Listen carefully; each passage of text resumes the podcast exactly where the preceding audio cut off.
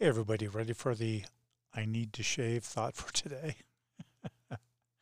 so, Charles Barkley got in trouble. What horrible thing did he say? He actually said, he started off with something.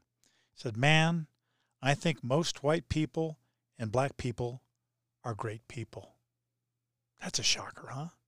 But then he went on later to say, But I think our system is set up where our politicians, whether they're Republicans or Democrats, are designed to make us not like each other so that they, oh, it doesn't say that, so they can keep their grasp of money and power.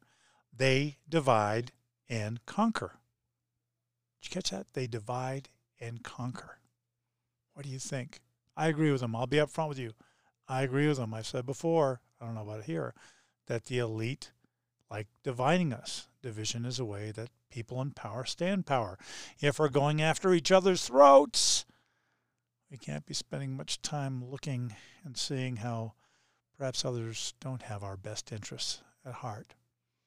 But the thought for today is not that most white people and most black people are great people. Most people are great people. And don't get me wrong, as a Christian, I think that uh, we have a lot of failings. We all have the same disease, just different symptoms. But you know what? There's something to like about pretty much everybody. The thought for today again is most people are great people. I love you. I'll see you again tomorrow.